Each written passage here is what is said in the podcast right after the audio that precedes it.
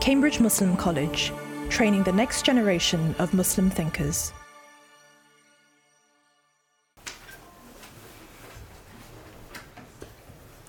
Bismillah, alhamdulillah, wa salatu wa salamu ala rasulillah wa alihi wa sahbihi wa man wala.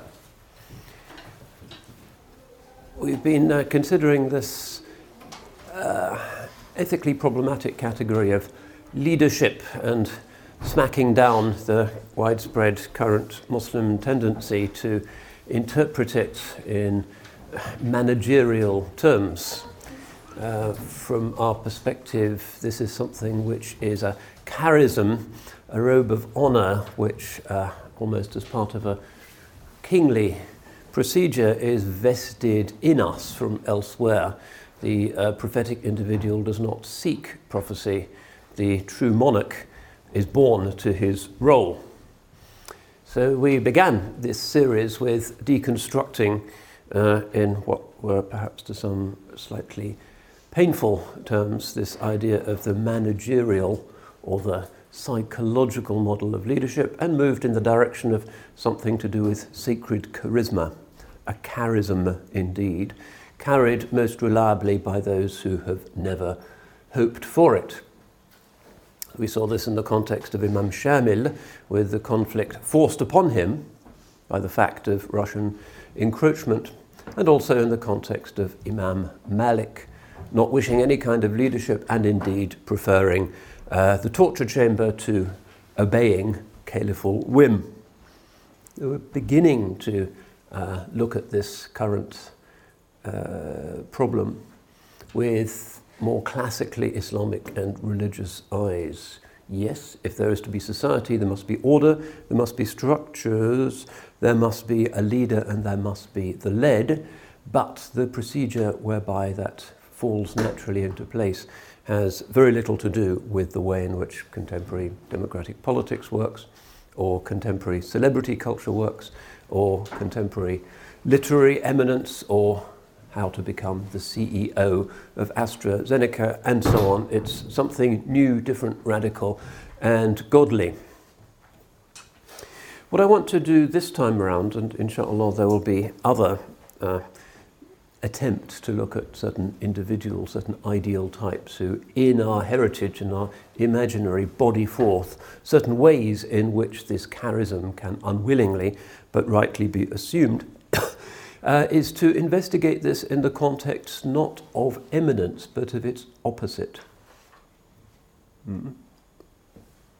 وجعلناهم أئمة يهدون بأمرنا لما صبروا We made them imams, leaders, guiding by our command when they had sabr, when they had patience, endurance. And to be imam in this Quranic sense is essentially to assume uh, an excellence that is inward, in other words, to lead oneself. To be master, not of one's destiny, that's God's business, but at least to hold the reins of the wild, unruly stallion that is the beast within, the ego, and nafs al-ammara. This is true leadership. أعدى عدوك نفسك التي بين جنبيك in the hadith, we are told your worst enemy is your ego, which is between your two sides. Lead that, control it, subjugate it, trample upon it, become Moses, and you won't become Pharaoh. The most elemental question of religious ethics. It's a pietistic subject, the center of just about every khutbah. Overcome the lower self. So the charism of leadership in outward structural terms is rightly vested on those who don't want it because the ego is thoroughly under control. Unlike the current spectacle in Buenos Aires, 20 individuals who very much are happy to be there and see themselves as leaders, uh, the prophetic model is the opposite of that. It is about unwillingness, being dragged out of the khalwa to assume this responsibility. So, leadership of the self now, this may also mean that one becomes, as it were, a symbolic leader rather than a political or an economic or a military leader. The figures who continue to inspire and humble us, who are listed in Scripture, may accidentally almost, be external leaders.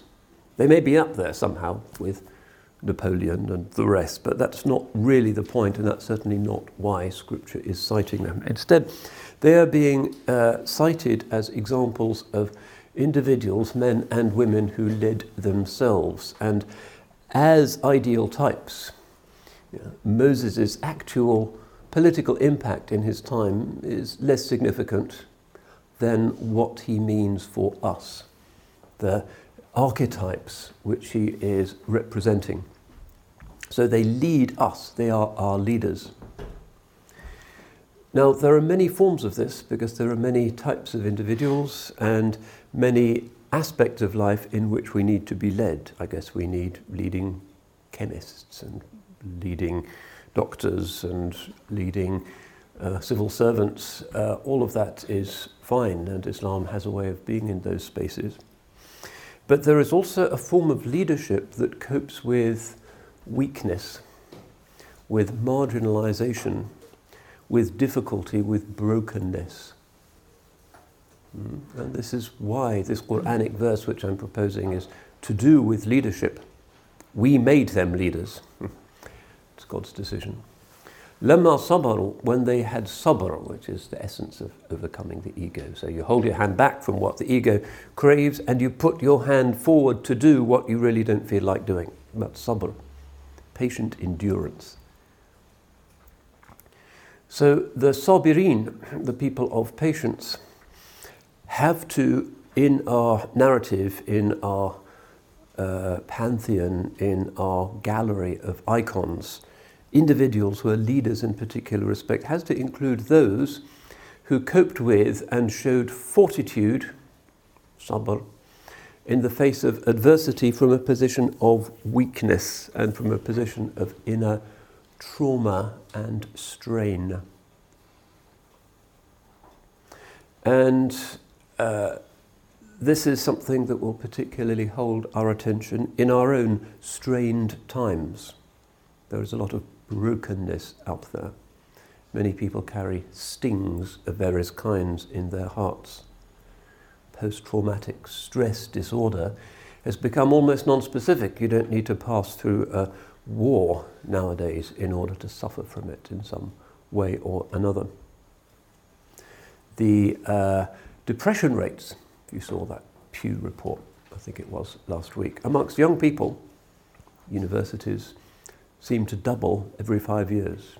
Mental illness, anxiety, self harm, dieting disorders, body image issues, depression, all of that increasing, even though those are by global standards gilded youth.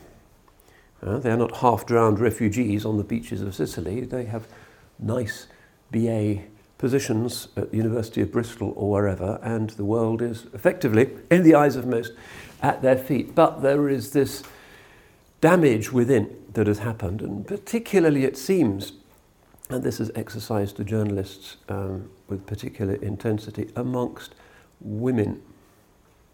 Germaine Greer, her book The Whole Woman, is about this, her looking back on the feminist movement, which she still supports, uh, and offers some good reasons to support. The old attitudes were ugly attitudes, but pointing out that the new utopia, which was expected by the sisterhood in the 50s and 60s, is looking pretty dystopian just because of the brokenness that is out there.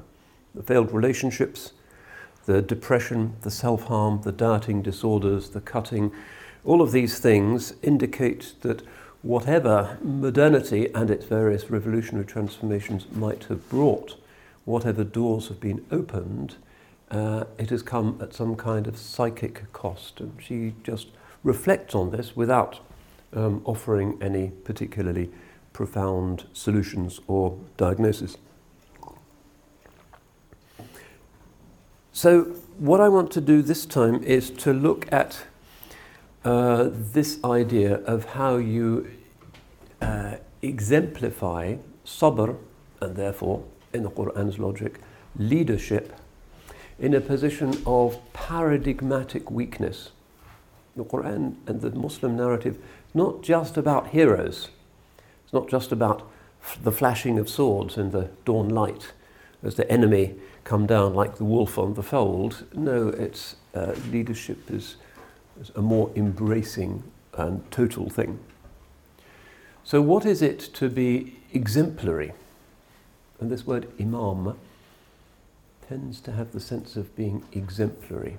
Mm, it's a metaphorical leader. These are our spiritual examples, these are our role models, these are our ideal types.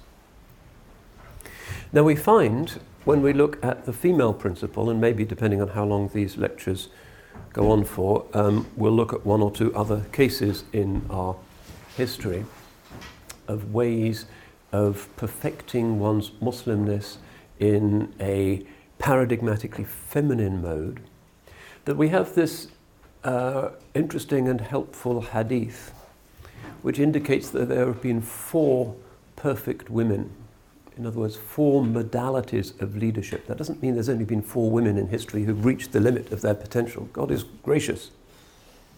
It means that there's four modalities. And Muhyiddin ibn Arabi, who likes to reflect on these things because of his idea of the divine pleroma manifested through the perfection, perfected qualities of certain human types. And he has this Fusus al Hikam, in which he lists the Quranic prophets, each of whom is a particular way of prismatically reflecting the single undifferentiated light of the divine, producing a different spectrum. That also amongst the feminine, there are alternate modalities. And we don't really have time, because it's going to be quite a dense topic, to map these out. But we know that according to the, the, the standard narratives of this hadith, the four perfect women, mm, usually it's uh, Maryam, it's Khadija, it's Fatima, Aisha, and in some narratives also Asiya, who is the believing wife of the Pharaoh of the Exodus. And looking around in the hadith literature, you see different reasons why scripture values and validates them. So there isn't one ideal form of being female in our tradition, never has been. This has been an issue over the border in Catholicism. Marina Warner, writing her book Alone of All Her Sex, which is a put down of traditional convert, uh, convent teaching about the Virgin Mary. Meek and mild, according to St. Ambrose, the only woman who ever pleased God. Mm. Passive, receptive. Be it done unto me according to thy will. And not really any other very significant, salient, constantly repeated female types, apart from that, in the biblical or the Christian narrative. And when you get into Protestantism, she becomes even less significant, and you're left with who knows, the, the pastor's wife or something. Um, it's a fairly bare landscape. But in the Islamic context, we have the salient hadith four. Virgin Mary is one of them. Mm. Very briefly, we might uh, identify the type that they represent as follows. The Virgin Mary is the one who, indeed, and she has so much about her in the Quran, Al Imran, and Surah Maryam, uh, she is the one who surrenders to the divine decree and is gifted with the miracle of Al Masih alayhi salam. Asiya is the paradigm of the battered bride, the abused wife. The hadith says, when a woman is abused by her husband, she shall receive the reward of that which is given to Asiya bint Muzahim, the wife of the Pharaoh of the Exodus. So there's that possibility, the patient, suffering wife also. In the context of Aisha, well, you have a very different type as well. Very outgoing, extroverted, scholarly, leading an army into battle, answering back uh, a strong, uh, vivacious, self possessed type, unrecognizable, and Siddiqa, um, venerated in our tradition. Khadija, the type of the earth mother, kind of maternal, matronal, but also a paradigm. hard to overthrow of a woman who is financially autonomous, employing men. She is the CEO of her caravan business or whatever. And if you read in modern Muslim feminist literature or sub-feminist literature, you'll see that she's one of the types that they like to extol. Whatever we make of this, leadership in a feminine context in Islam is not just a single thing but has these different models of perfection. I'm not talking about approximation, I'm talking about perfection. Kamilat. So, uh, this is the complicated point at which we begin any consideration of what it is to be uh, a leader in this very special sort of imamate Islamic uh, conception in terms of the feminine uh, half of humanity, shaqa'iq rijal, the sisters of men. Now, what I want to do uh, here is to look at another ideal type, and we'll, as we proceed on the journey, see ways in which actually she represents um, aspects of all of the perfect women who are listed in, in the famous hadith. And somebody who is somewhat mysteriously veiled in our heritage, even though unanimously recognized as, in a sense, the founder of our heritage. Hmm. When we go to Mecca and we perform the obligation of Hajj, the fifth pillar, an obligation. One of the things that we do, we know that it's an Abrahamic recreation. It has cosmic and ontological significance in the journey to the center, and it's full of symbolism. Um, whether or not we understand the symbolism may not affect the way in which it works its alchemical effect on the soul. But one of the things that we do as part of the geometrical um, unfolding of the rituals of the Hajj, and there's a lot of geometry in Islamic rituals, and Charles André Gilis, the French Muslim writer, has written about the geometry and the symbolism of the Hajj particularly, is that you have the plane of Arafat, and you have the circles around the Kaaba, and you have straight lines, which is sa'i, uh, between Safa and Marwa, and all of the basic forms of geometry are there around the cube. Uh, the dome of heaven, it's a kind of perfect enactment of what in very ancient primordial times were taken to be the earthly concretizations of the uh, heaven rooted facts of symmetry and geometry in the world. And when we go through the Hajj, we are confronted with that. So the, uh, the heart of that is the uh, tawaf, when we, as it were, join the circlings of the solar system and we become part of that circular gravitational moment, moths around the flame. And also the sa'i, Safa and Marwa, um, with the symbolism that that entails. And we find that Hajar, there she is, this is Rembrandt, uh, is the foundress of a lot of this. And that's an interesting circumstance, as far as I can tell. She is the only woman who uh, initiated a practice in any major world religion. Nobody denies it. Safa and Marwa, after all, is the coursing of Hajar looking for uh, water for her son. And she is buried, according to Azraqi and our other historians, in the Hijr, along with Ismail. That's why it's called the Hijr Ismail. This is the semicircular walled area um, on one side of the Kaaba, uh, which you have to walk around, otherwise, your tawaf is not complete. That's actually a tomb, it's a mazar when you go there, you can go up to the Saudi guards and explain we're walking around a tomb here. Isn't it great? Um, but it's legislated, it's required. That is the mazar of Hajar and Ismail, and that's a remarkable honor.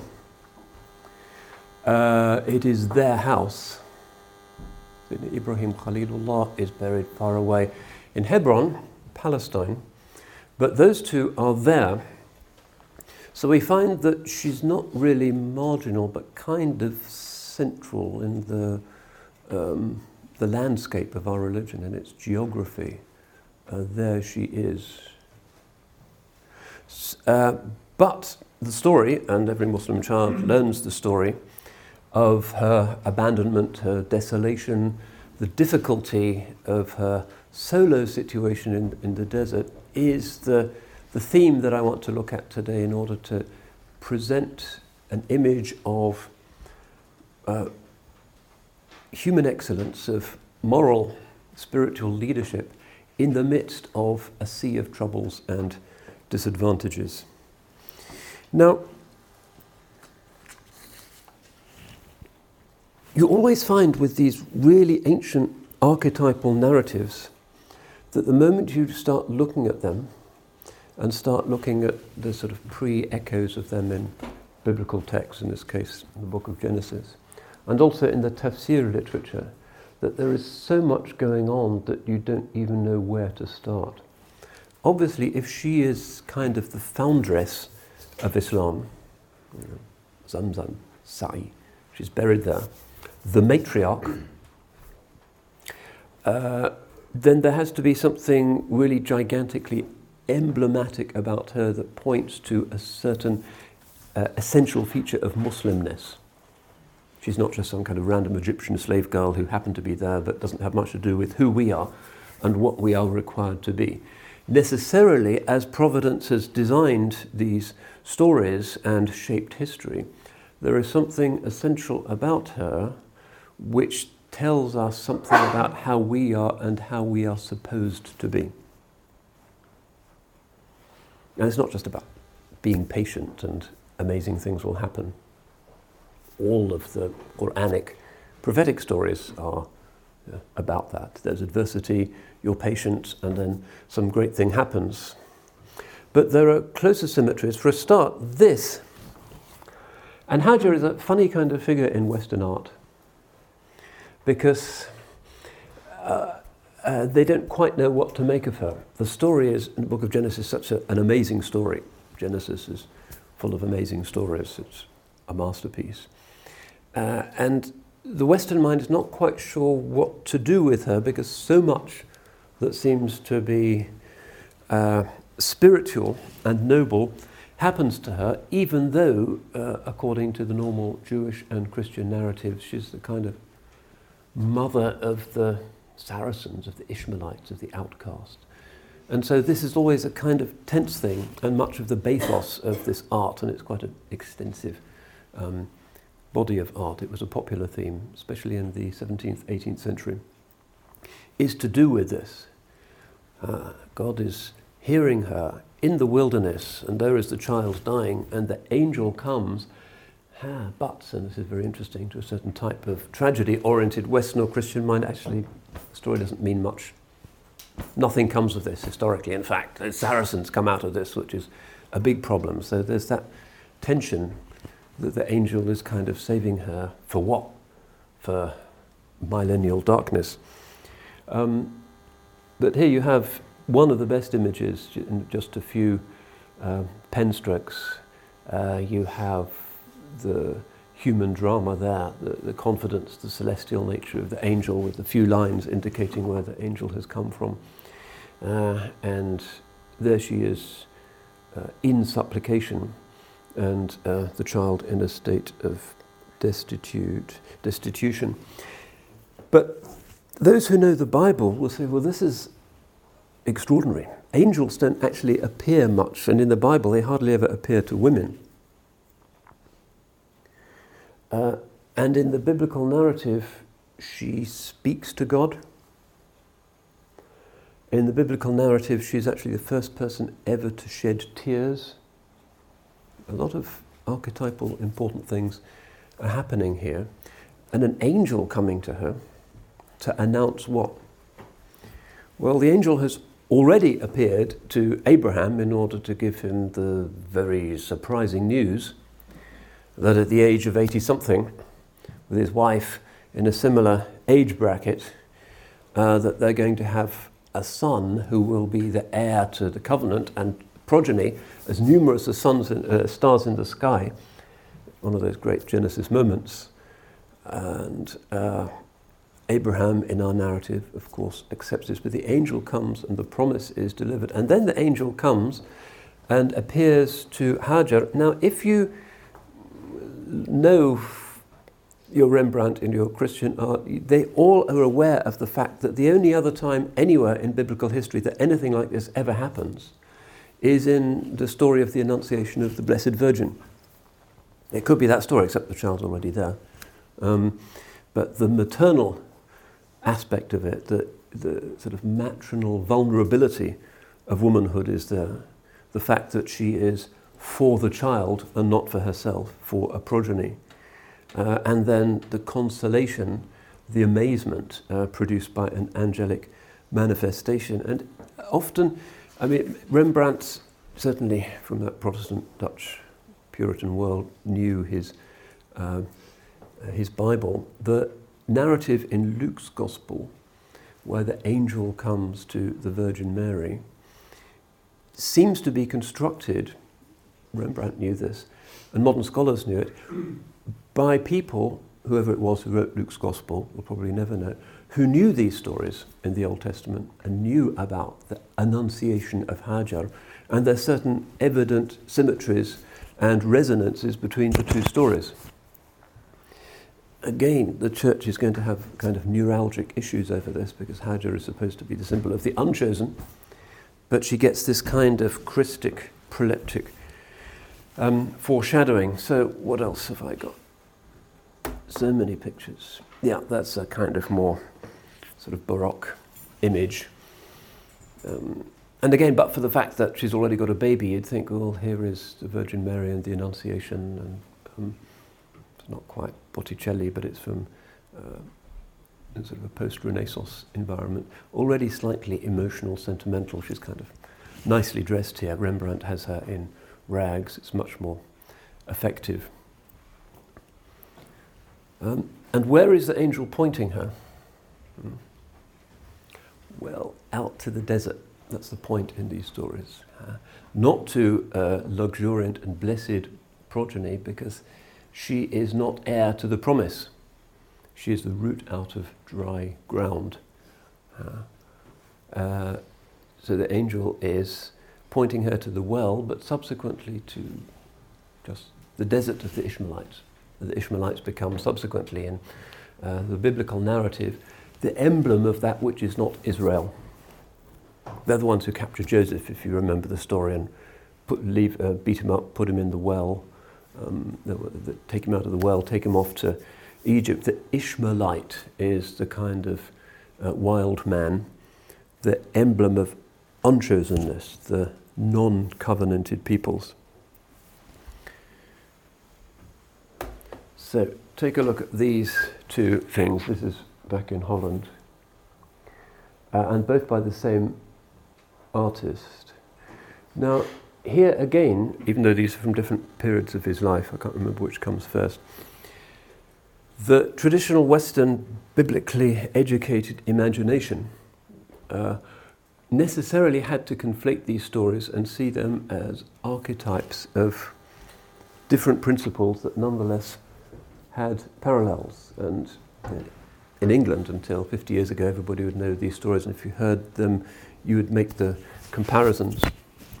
Um, when my father was a child, the only game he was allowed to play on Sundays were games involving the Bible.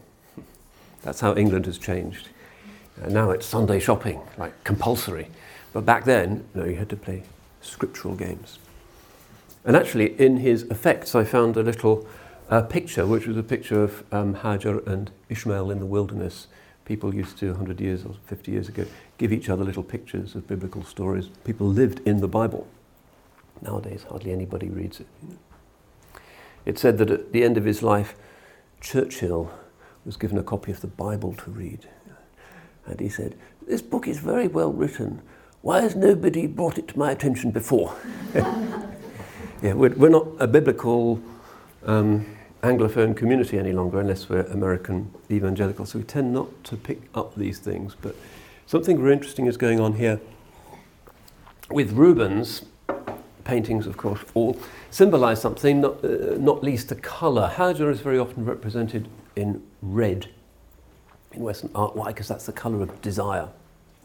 She is the concubine, she's the one who Abraham and Hajar have kind of borrowed to be a kind of surrogate mother because Sarah's obviously past it, and so she's the nubile Egyptian teenager who is just um, to produce the child of the flesh, not the child of the covenant. So red, fire, desire. Uh, whereas the Virgin Mary, of course, there she is being uh, brought up to heaven because she can't die, being not under the influence of um, uh, uh, original sin. Uh, blue, her natural colour is the colour of heaven. That's where she belongs. She's Queen of Heaven, Mater Coelis. Uh, so there she is going up. And of course, she's looking up to her natural home. Hajar is kind of looking down.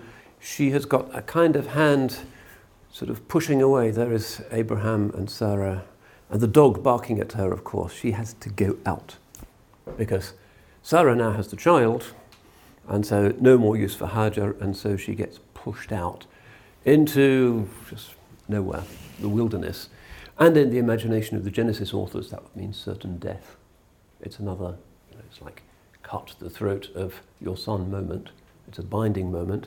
Uh, off she goes with the child into the desert where um, somebody will cut her throat or she will die of thirst. And that very nearly happens, of course. So these two things juxtaposed represent these perhaps the two most salient women in the Christian scripture doing opposite things, even though um, there are analogies in their lives. So, this uh, later feminine representation of this great fork in the road of monotheistic history, Historia Monotheistica, uh, is something that continues to be significant, at least in terms of Jewish and Christian self understanding. The book of Genesis is setting up certain tensions, uh, antinomies, opposites the chosen and the unchosen, the Israelite and the Gentile, the local and the foreign, the fertile, the infertile, all of these oppositions are there in the book of Genesis and the subsequent narrative of the Hebrew scripture in particular, which is about God's providence to his people, is seen in terms of these original chosen, unchosen dichotomies, of which perhaps the most salient is Ishmael and Isaac, Hajar and Sarah, because of course she's not from the chosen people, because she comes from Egypt. Egypt, for the authors of the Hebrew Bible, is the place where the foreigners live. It's the place where you go into exile. It's the place where they enslave you. It's the place where Israel is persecuted. So, as an Egyptian, to bring that blood into the patriarchal line is kind of miscegenation. That's the worst kind of mixed marriage. So, the logic is she has to go off. She has to be ejected into the wilderness because she's the dry branch.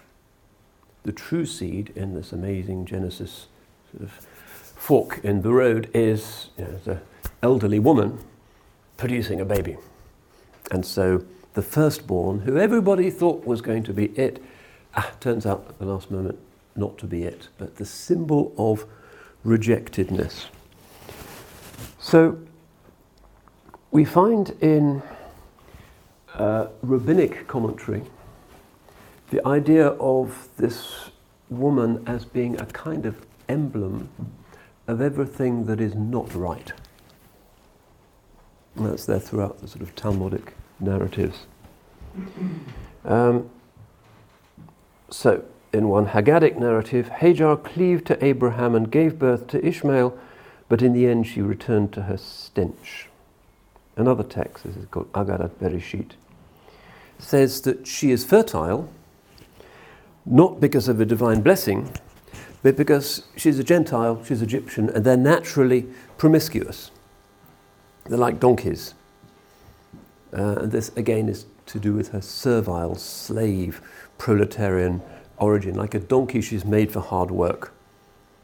Uh, sometimes they also came up with a legend which presented her as uh, Pharaoh's daughter, um, who was necessarily enslaved by uh, the true people. So we have uh, this image already before the rise of Islam, and when Islam comes around, this becomes part of the rabbinic discussion of who the Saracens are, the Ishmaelites, Yishmaelim. They seem to be very numerous, like the stars in the sky. They seem to be ruling the world from the Pyrenees to the gates of China and just about everywhere where Jews could prosperously live. But they come from this Egypt, unchosenness, Gentile status, servility, ticking all of the boxes that indicate that you're not part of the people. All of the boxes are represented in her and in the idea that the Ishmaelites are. The Muslims, who may be now ruling the world, but it's still a kind of pharaonic world. It's not the world of chosenness. And this becomes very comforting to uh, uh, many. So, one modern rabbinic specialist says In general, the rabbis have rushed to blame the victim. She seems to be the victim, but actually, um, no, she is the one on whose head all of the polemic should fall. So, one uh, contemporary writer, um, um, Avivah Zornberg, saying, Why is Sarah chucking her out to almost certain death and getting rid of the son? Isn't that unethical? But Sarah is characterized as a righteous woman. Ah, it's a preemptive strike because she knew what, uh, what a hassle the Ishmaelites would be for the chosen people, and therefore it was right to kill them in advance because of what would happen thousands of years later um, as a result of his survival. Then we get um, just a few more images. Uh, here we're getting into sort of late 19th century sentimentality. Again, this difficulty in the Western mind is this sort of sympathetic figure in the Jewish Christian scriptures, but she is also presented as the emblem of otherness and of rejection. Here's a more recent image. What could be more admirable than this? It's not the Virgin Mary sort of fleeing to Egypt. Instead, something is happening the other way around.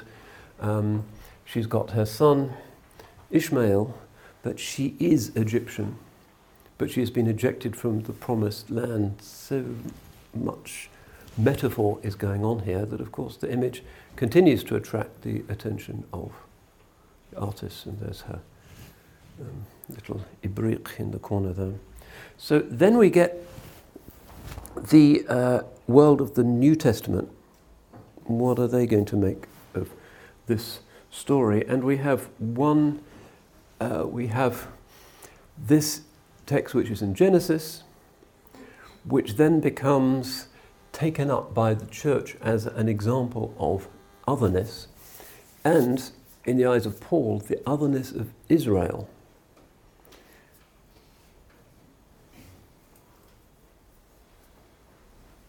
Ishmael, do we know what the word means?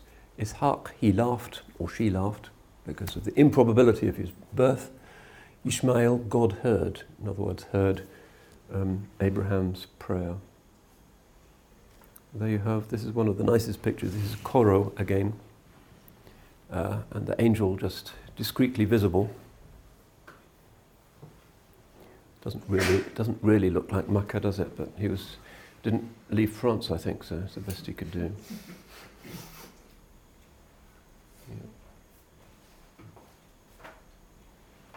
Okay, so the Christians looking at these texts in Genesis, always looking at them, and particularly starting with St. Paul, as uh, examples of what is going to happen in future years. And so they had to get their heads around this text. Again, it's very pro Hajarine, pro Ishmaelite. Again, the angel is speaking to Hajar. Hmm what troubles you, Hajar? Do not be afraid. God has heard the voice of the boy. I will make a great nation of him. For St. Paul, for Augustine, for Origen, for Tertullian, for all of the church fathers who spent a lot of time working on these scriptural archetypes, this is another headache. What does it mean, a great nation? Now, Martin Lings, of course, in his Sira book, has this as chapter one, the great nation. Of course, greatness is greatness in the spirit. That's all God is interested in. So, truly a great nation. The presentiment of the religion whose centre will be the ancient house in Makkah, which is her sanctuary. But what are the Christians going to do with this? Well, what we get mm, is one of the strangest rhetorical stunts pulled by St. Paul is to turn that on its head to say that actually Hajar and Ishmael are a coded symbol representing the Jews who wouldn't accept Christ. You know, nothing could have been further from the minds of those who wrote those texts in the book of Genesis, but this becomes the normative Christian doctrine, still is for evangelicals when they think about this story. It's in his letter to the Galatians. Okay, so he get, gives you the, the idea of the dichotomy. Okay, according to the flesh, just the DNA is inherited, but uh, the DNA of Isaac is spiritual as well. And this great fork becomes even more intensified. But he says Hajar, because of her kind of Arabian southern identity, uh, represents slavery and hence Judaism. Uh, in other words, those Jews who have rejected Paul's interpretation of who Jesus was are actually following the Ishmaelite fork in the road. And it's the Christians who are the true descendants of Isaac. And it's the Jews who are the descendants of Ishmael. And that's really what this story is about. For him, at last, is able to make sense of this thing that seems to lead nowhere. But the Jerusalem that is above, the church, is free. And this links also with his idea of freedom and slavery, which for him represents whether or not you submit to the Mosaic law, dietary rules, circumcision, and so forth. Because for him, newly baptized Gentile converts don't have to do all of that stuff. That's part of slavery to the law.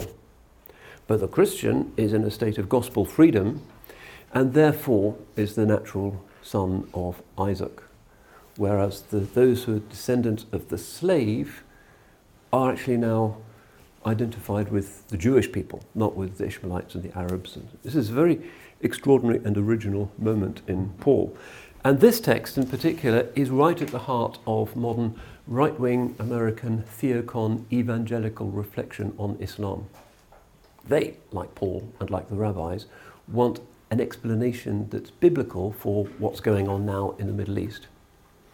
And so they hit on this text, but with their own uh, take on it. This is from an evangelical website which puts it very clearly, uh, very absolutely. On the left, red, it's like traffic lights. All of this is the bad stuff.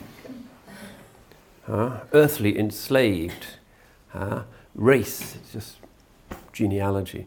Disinherited, in other words, it's just like a little river going off into the desert, sinking in, and leading to nothing. And then on this side, you have all of the good stuff, culminating presumably in Bible believing modern Trump voters.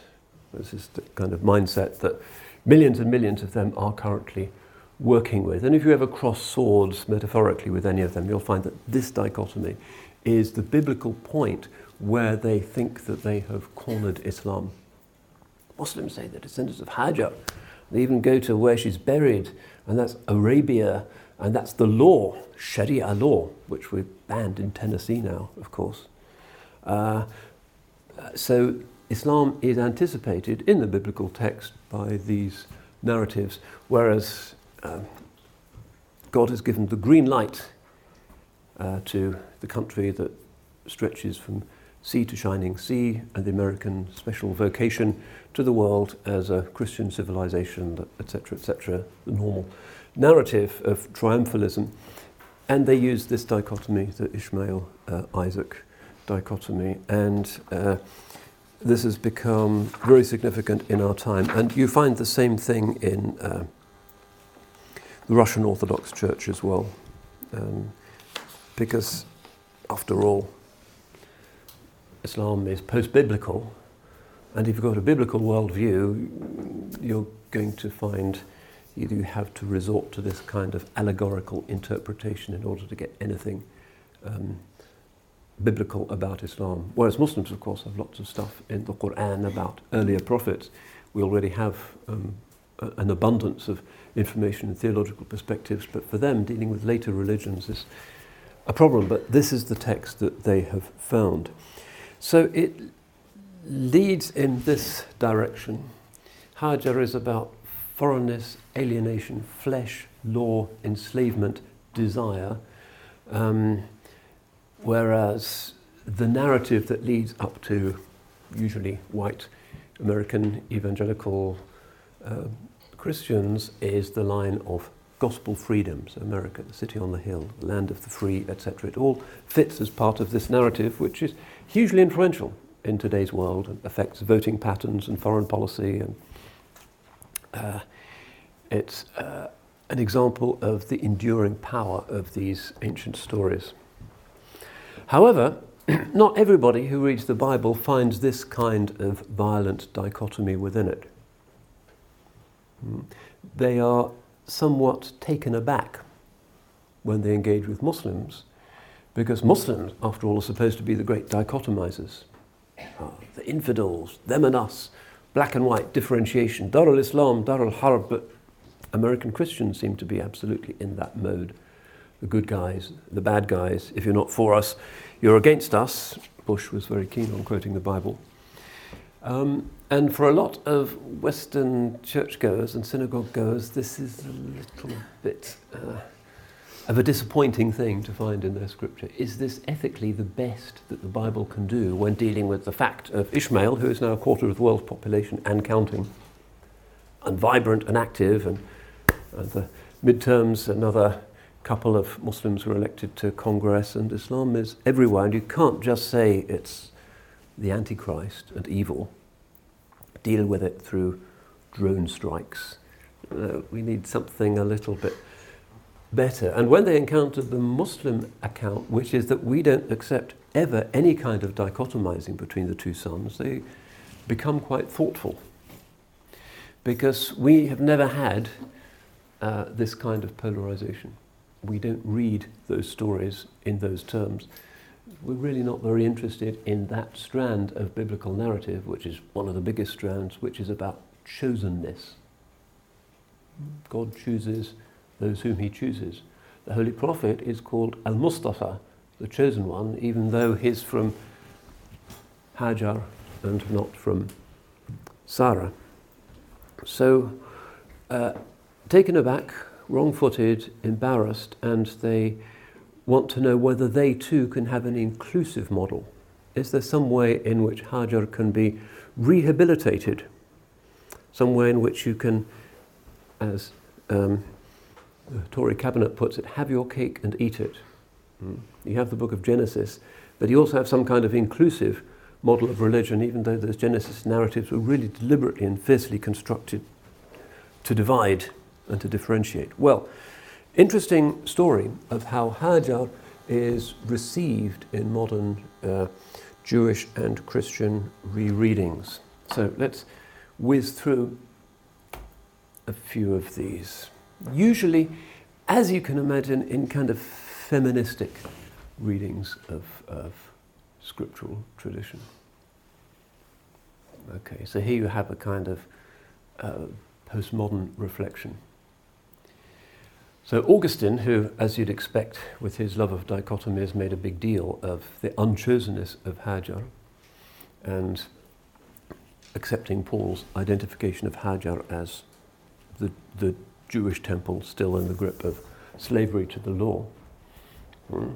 You have this uh, very interesting reflection that uh, as he abandons the whole Judaic template of allegorical reading, necessarily the allegory that Paul is using has to be rejected as well.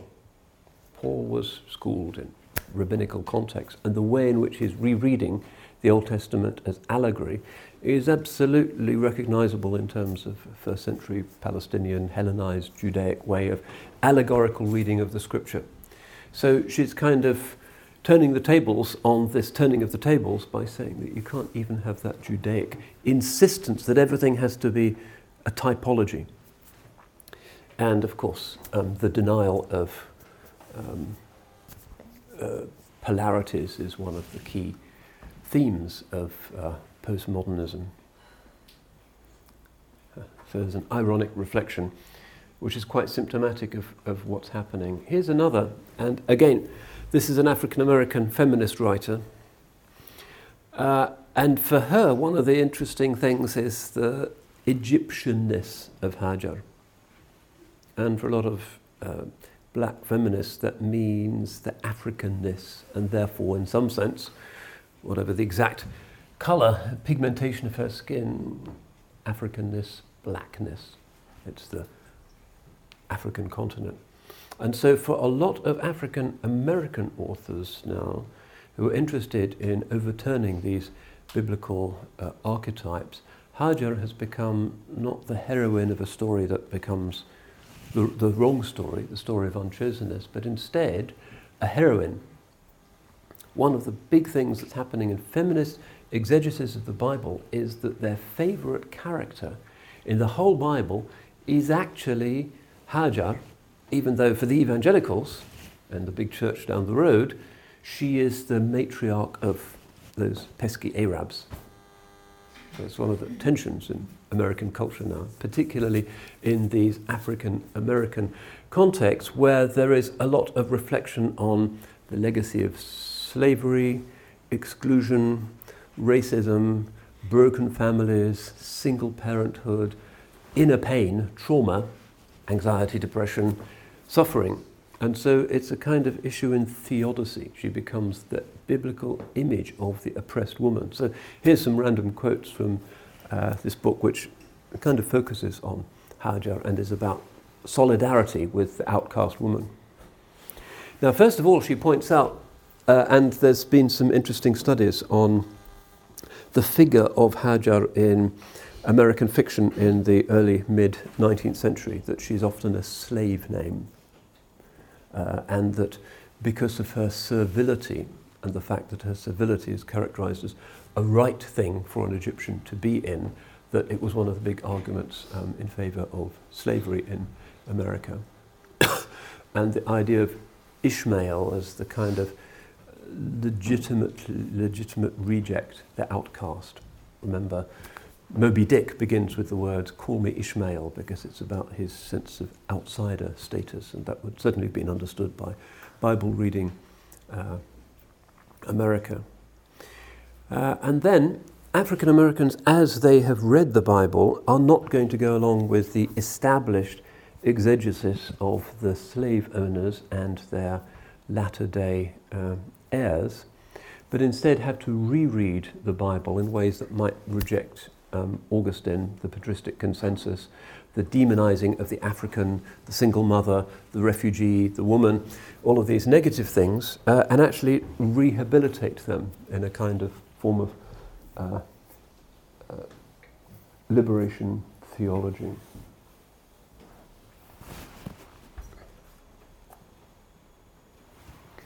Right.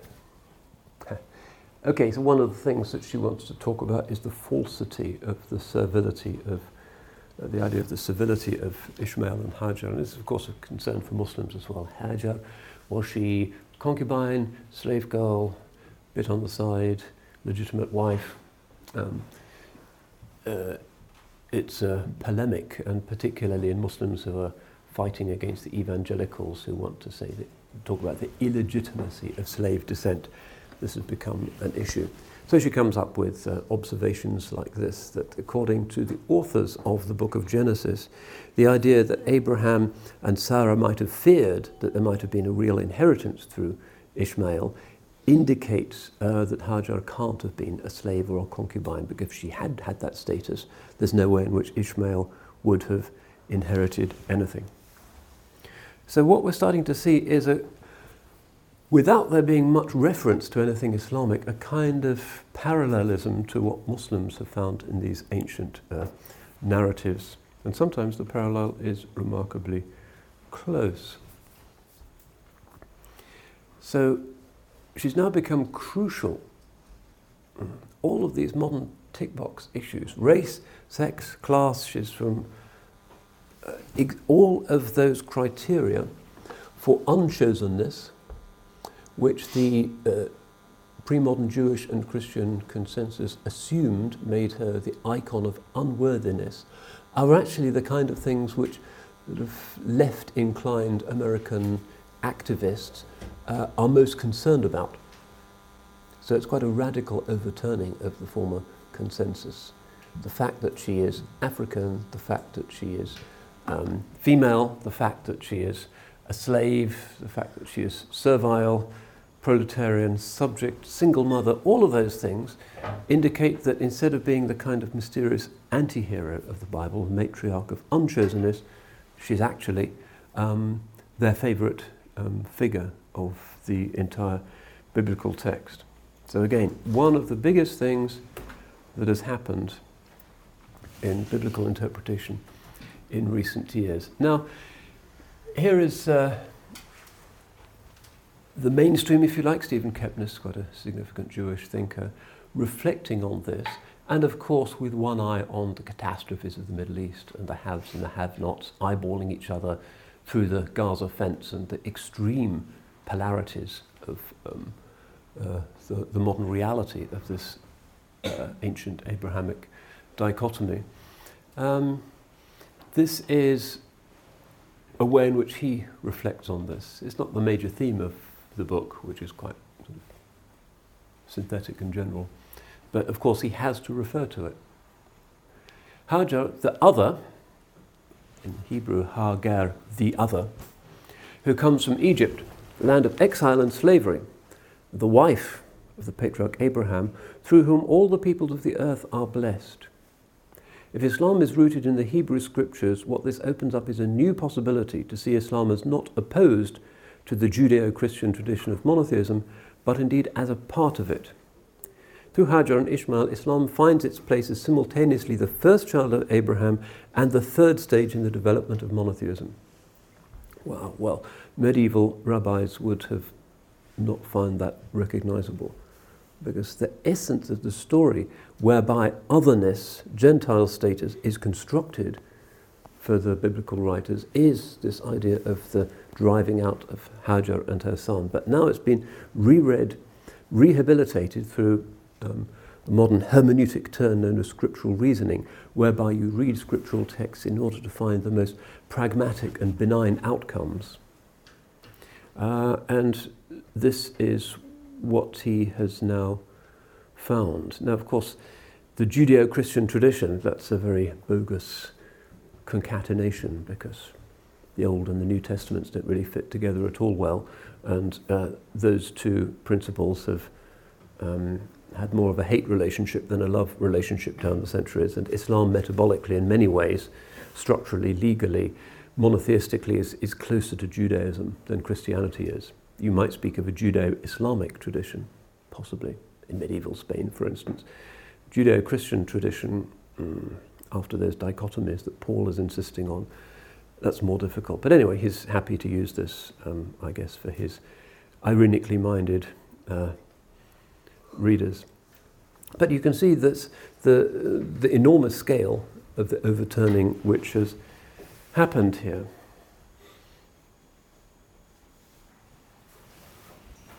Okay, now let's rewind and think about the Muslim narratives. Okay, there's Rembrandt again. He liked this theme.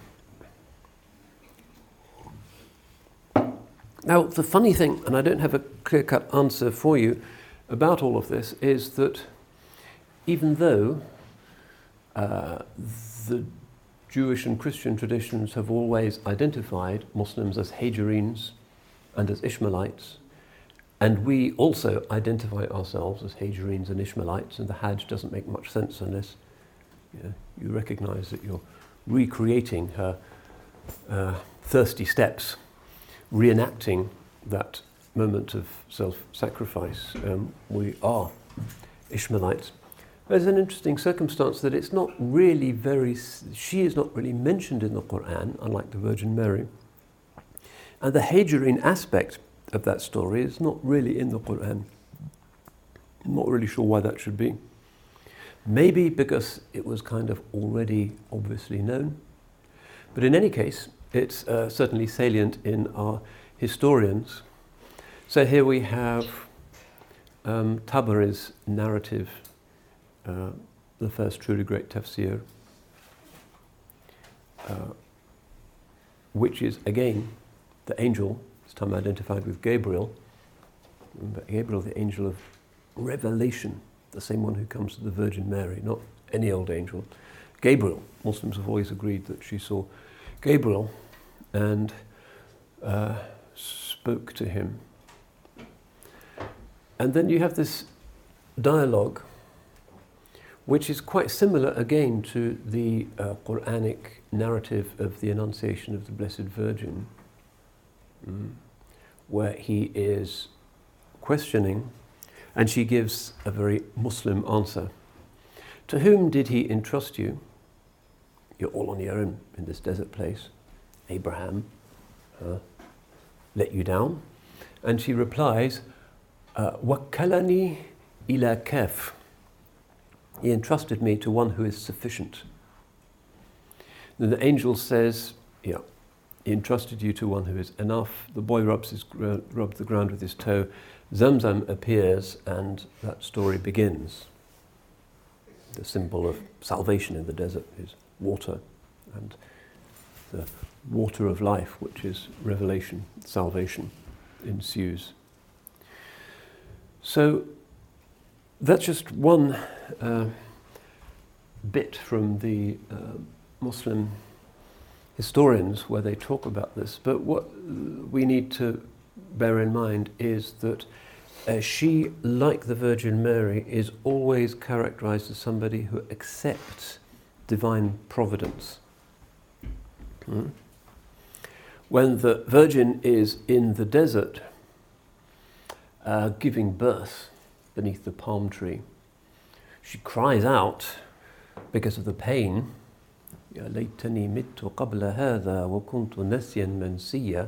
But she's not angry with anyone, and she's not angry with God. And then the miracles are given to her.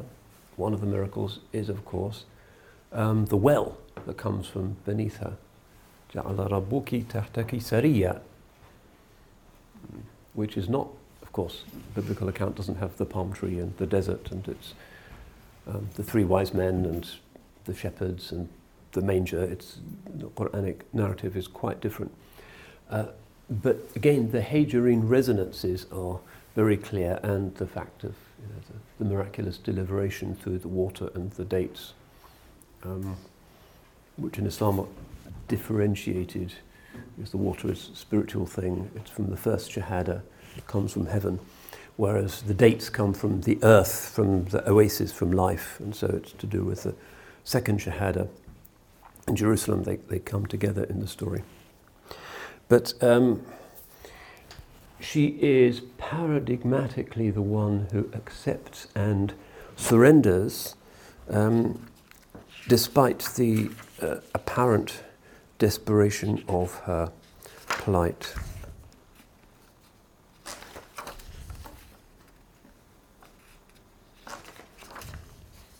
Yep.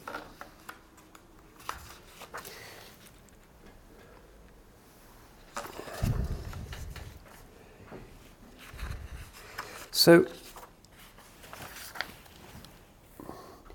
in the contemporary period, we find that this story, which is occasionally there in our heritage, and again it's a bit mysterious perhaps that, say, Jalaluddin Rumi in his copious poetry has lots of stuff about the Virgin Mary, not much about Hajar, a few lines here and there, that she hasn't quite, even though she is our foundress, caught our collective imagination the way the Blessed Virgin did.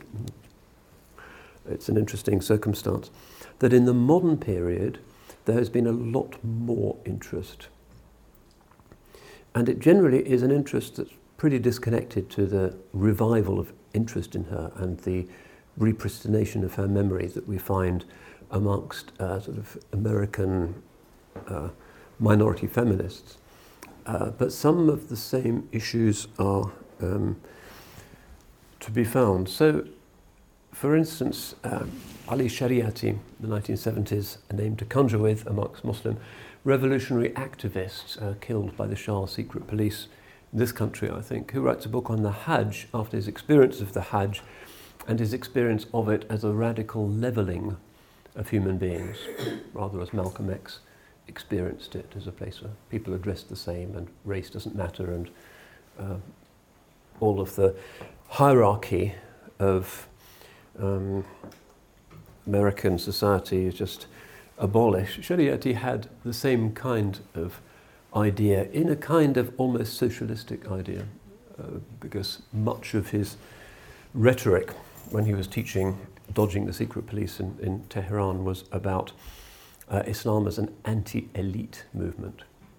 He read the Quran as being a series of stories about you know, prophets who were from the people, who experienced the poverty and the disempowerment of the people, being oppressed by the tyrants, whether it's Nimrod or Abu Lahab or Pharaoh or whoever. He saw it really as a kind of narrative of class struggle. And his uh, point is, I think, a perfectly legitimate one that the tradition would not object to, which is that God tends to work through the despised and the broken-hearted. So as is there doing his tawaf, thinking, well, what is this about? Well, her tomb is here, and her mas'ah is there, and this is a ritual uh, of which she is in many respects the foundress. Who does God choose? Not the Shah of Iran. He just had his enormous party that cost billions, um, Persepolis, um, building palaces for world leaders that were only used, you know, each leader had a palace and it was only used for two nights. Gigantic uh, extravagance and contempt for the values of the masses.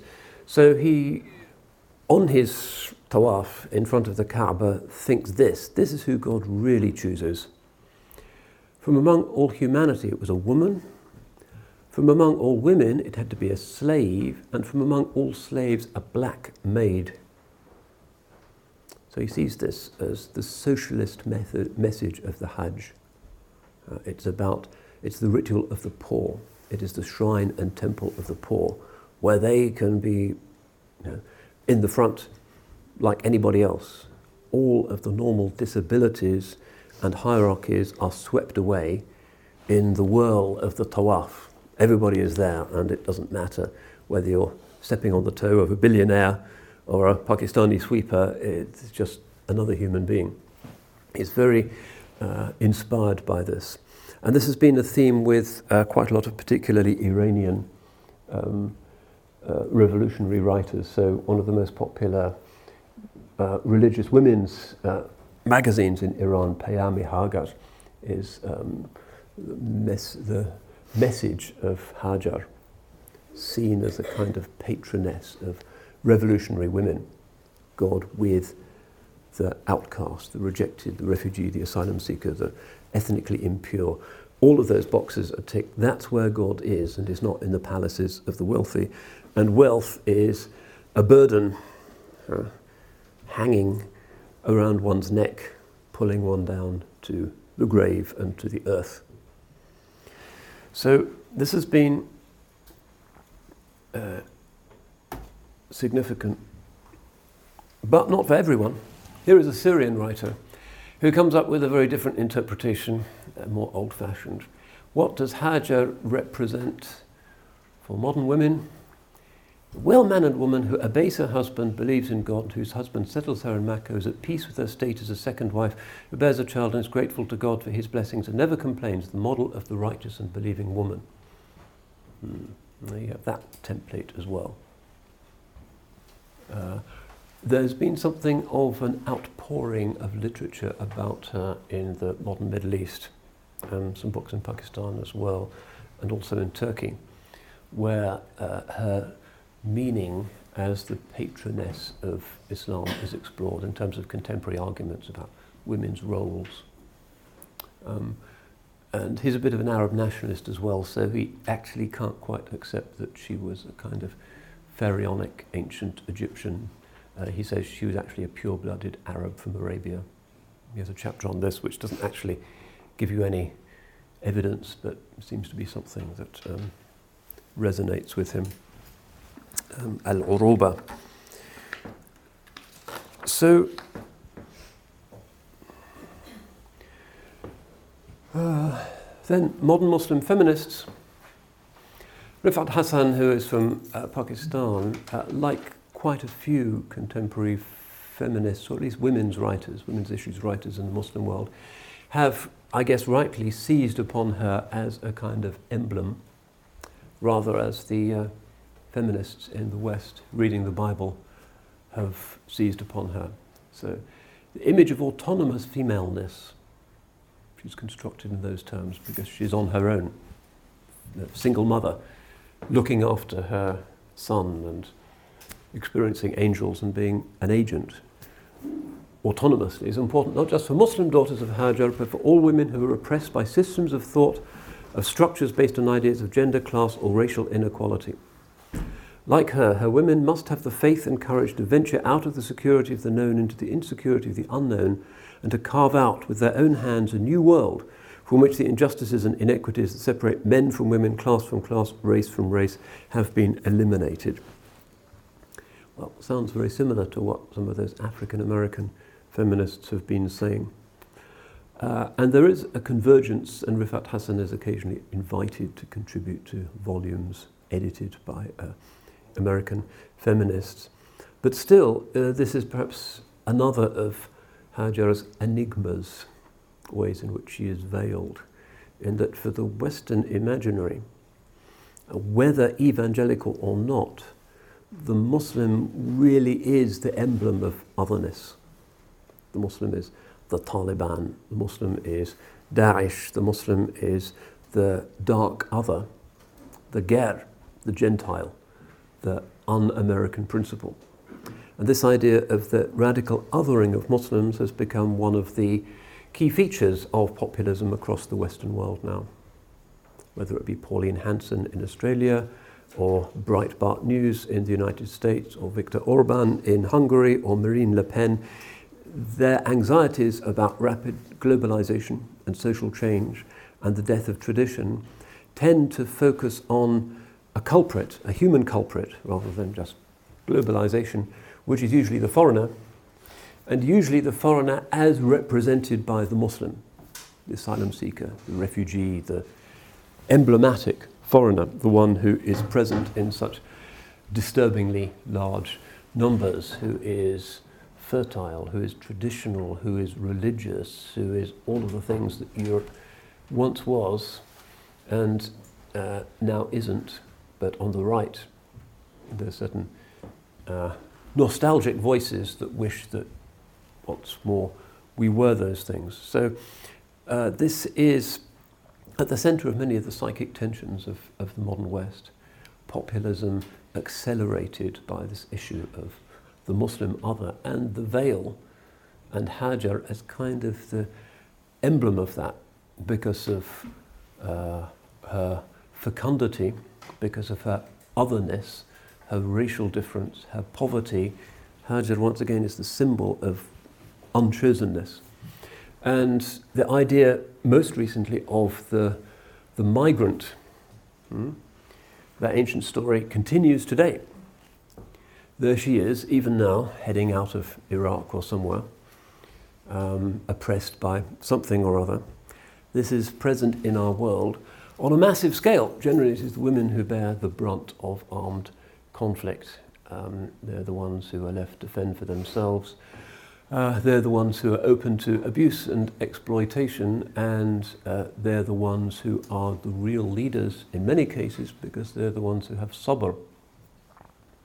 Hajar, a leader, because she had sabr, an exemplar, the one around whose tomb we swirl Uh, and uh, uh, as a result, um, we remember that these stories are not just pretty tales of long ago, ancient epics and legends, asatir al-awwalin, but are in fact uh, representations of eternal human possibilities and situations that are absolutely with us today. And we need to remember this. Ali Shariati's insistence that Hajj is about solidarity with the poor, something which the modern Saudis seem to have forgotten with their insistence on putting the poor people as far as possible out of sight and out of the way while you have these gigantic five star megastructures everywhere and a kind of plush Ritz Carlton experience of the Hajj. That's not what it's there for. The point of the Hajj is to emphasize that most unpopular reality in the eyes of the G20, which is uh, God is with the weak, the broken-hearted, the disregarded, the despised, the other race, the other gender, all of those things that the feminists and the Muslim thinkers have simultaneously uh, identified that it is not just about justice and equality, but is about um, where God's final vindication is likely to be found because she had the Zamzam and we revere her name. Uh, and so it is always in sacred history. The leaders, the real leaders, are often those who are almost invisible and seem to be at the back of the crowd somewhere while the demagogues are thundering at the front. But it's prayer and patience and pure heartedness that, in the Quran's vision, truly make history and trigger uh, the divine response. So perhaps that's the uh, final uh, lesson that we should draw from this veiled leader. Uh, that's what I've got. Any questions?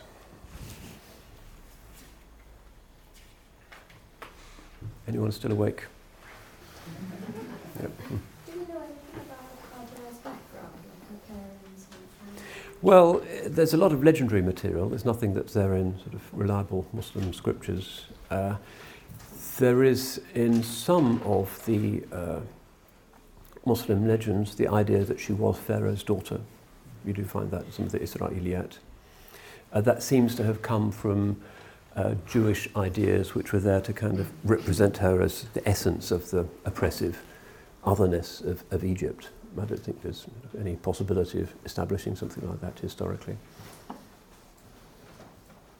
Yeah. Um, most of the paintings that you showed, the coloured ones, they projected her as a blonde woman and not as a black woman. Mm-hmm. How would you interpret that? The fact that if you were in Italy in the 17th century, that was the only way you could ever possibly imagine a woman as looking. Um, and you know, Christ would always be blonde, and that was just how things were. Um, yeah. Is there anything about her after the Zamzam and what she did after that? Um, I'm not sure that I recall the stories. I think if you look at uh, the Sirah of Ibn Hisham and also at uh, Tabari's history, both in English, you can find uh, various accounts of uh, Abraham visiting them uh, in the desert uh, bringing them provisions subsequently who travel down from Palestine in order to see them, uh, and then presiding over the marriage of her son uh, Ishmael to a woman from Jurhum, which was a local Arabian tribe, uh, and then being buried there. Um, that's all I recall, but there's a lot of, sort of legendary material that's out there.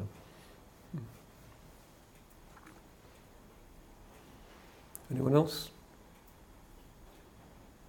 are we persuaded by this idea that this foundress of Islam actually happens to be America's famous biblical feminist icon? Is there an irony or strangeness there?